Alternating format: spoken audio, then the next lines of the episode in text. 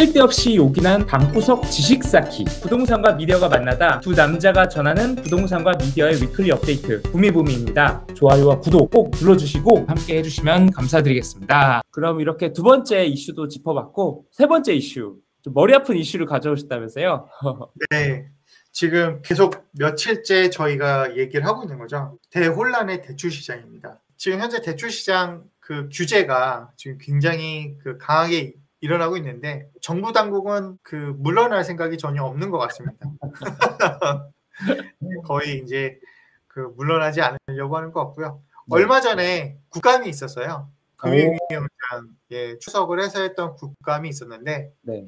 이제 뭐 그때 이제 문재인 대통령도 실수요자들에 대해서는 좀 해가 되지 않게끔 좀 방안을 좀 강구해 달라라고 얘기를 했, 고 그래서 뭐 실수요자 보호 대책과 그 다음에 가계부채 관리 두 마리 토끼를 다 잡는 것에 대해서 이제 정치권에서도 야 실수요자들은 보호해야 되는 거 아니야?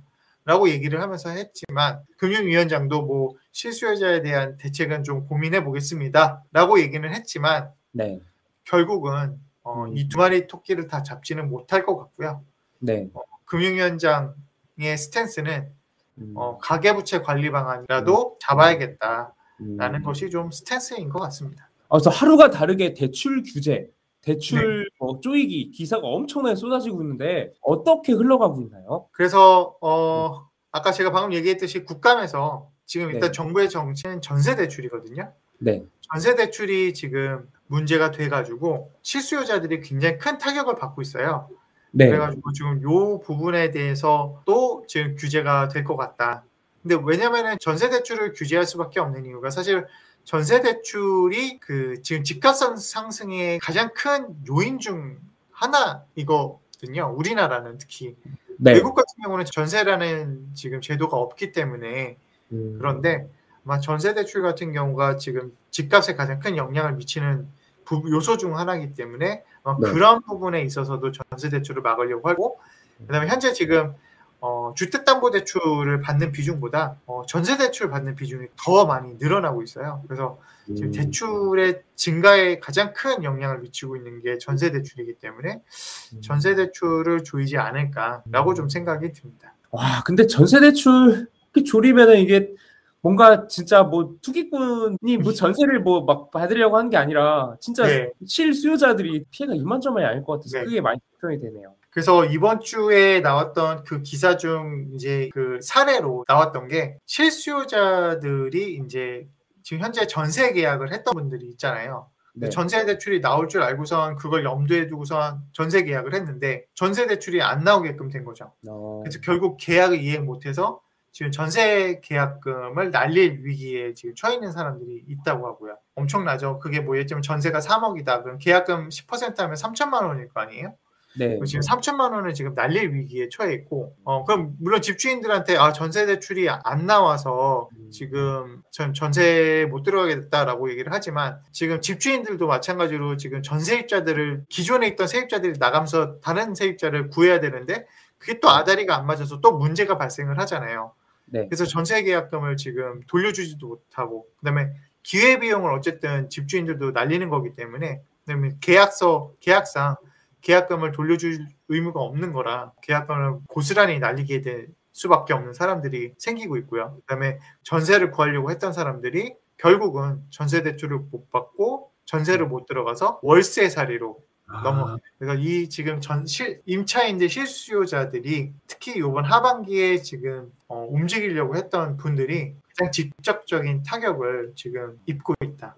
어, 그래서 작년 대비 네. 지금 작년 7월에 7월 이후죠. 임대차법 네. 생긴 이후에 그 월세 비중이 28%에서 35%가 늘었다고 합니다. 엄청나게 늘은 거죠. 누적으로 늘은 거니까. 이거 뭐 점점 더 늘어나겠는데요. 1년 만에 이 정도면은? 네, 그래서 전세가 어, 점점 비중이 줄어들고 전세 시대가 종말이 일어나는 것이 아닌가. 사실 전세 제도가 네. 우리나라에만 있는 제도지만 굉장히 그 임차인 입장에서는 비용이 적게 드는 제도거든요. 그래서 우리나라가 사실은 그 주택 주거 비용이 굉장히 낮은 편이에요. 다른 나라들에 비해서. 근데 지금 그 비용이 앞으로는 계속 올라갈 것 같아 보입니다. 그래서 이제 그런 부분에 대해서 이제 가장 큰 문제가 이제 있는 거고 이제 전체적으로 우리나라 대출 시장으로만 보면은 네. 지금 다른 그 뉴스에서 보니까 기존의 연도들은 대출 비중이 가계대출 상승률이 얼마나 있었냐라고 보니까 17년도에는 8.3%, 음, 18년도에는 7.9%, 19년도에는 7.4%, 20년도에는 무려 11.4%가 상승을 했다고 해요. 근데 올해는 지금 6%로 지금 틀어 막으려고 네. 하는 거잖아요. 네. 그러니까 과연 지금 이렇게 그 예전에도 그렇게 많이 그 대출이 늘어났었는데 지금 와서 이렇게 대출을 조일 필요가 있겠느냐. 음, 지금 실수요자들이 지금 뭐 정부 당국에서는 이게 정책적 목표다라고 하면서 6%를 유지를 하려고 해서 아주 굉장히 구시대적인 방법이죠. 예, 네. 못하게 아예 그냥 틀어막는 이런 방법을 쓰면서 하고 있는데 어, 이게 그 과연 그 일반인들이 이렇게 피해를 크게 입어가면서 재산에 대한 엄청난 피해를 입어가면서까지 해야 되는 만큼 중요한 것인가라고 봤을 때에는 음, 어, 좀 다시 한번 좀 물음표가 좀 되는 것 같습니다. 어, 와, 그럼 이런 상황이네요. 은행은 돈을 빌려줄 여력이 있는데 당국 금융 당국에서 빌려주지 마, 그러니까 안 빌려주고 네. 그로 인해서 전세 세입자도 전세에 들어가는데 전세를 대출 못 받고 그거를 맞춰가지고 집을 구매하려고 하는 사람들도 그것 때문에 고통스럽고 이게 모두가 다 좋은 사람이 네. 없는 사람이 아무도 없는 상황이네요.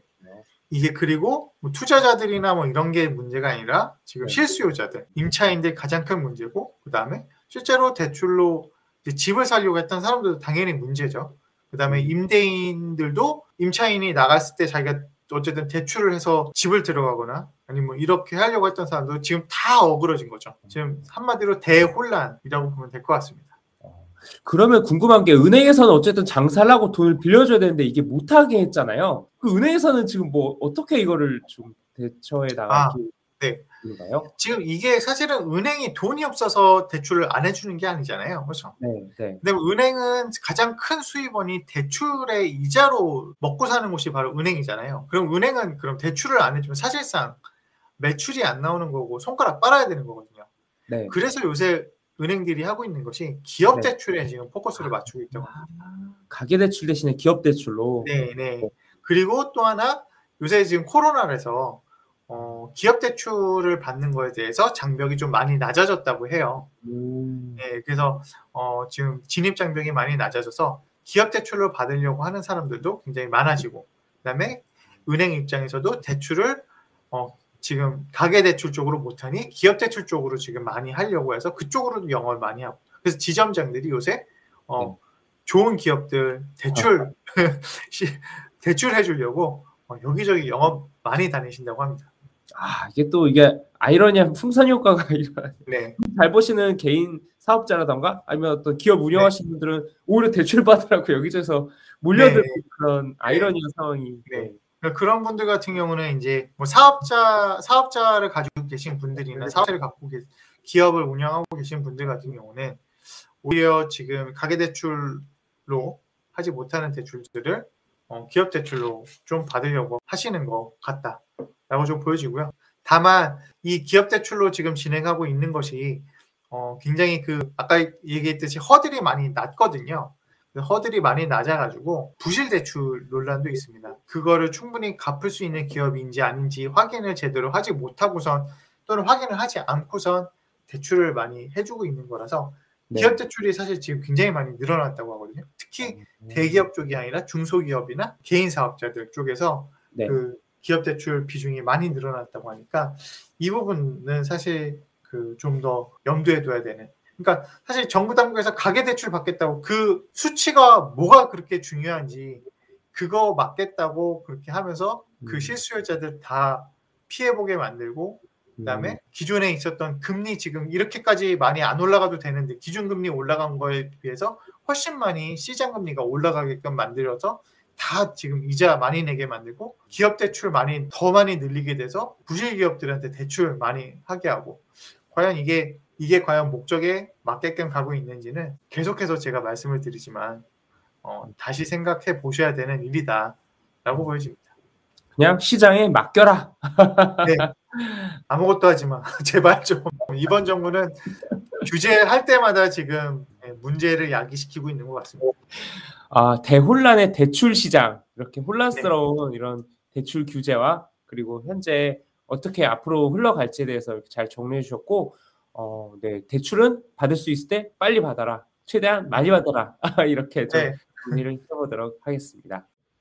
쓸데없이 요긴한 방구석 지식 쌓기 부동산과 미디어가 만나다 두 남자가 전하는 부동산과 미디어의 위클리 업데이트 부미부미입니다. 좋아요와 구독 꼭 눌러주시고 함께 해주시면 감사드리겠습니다.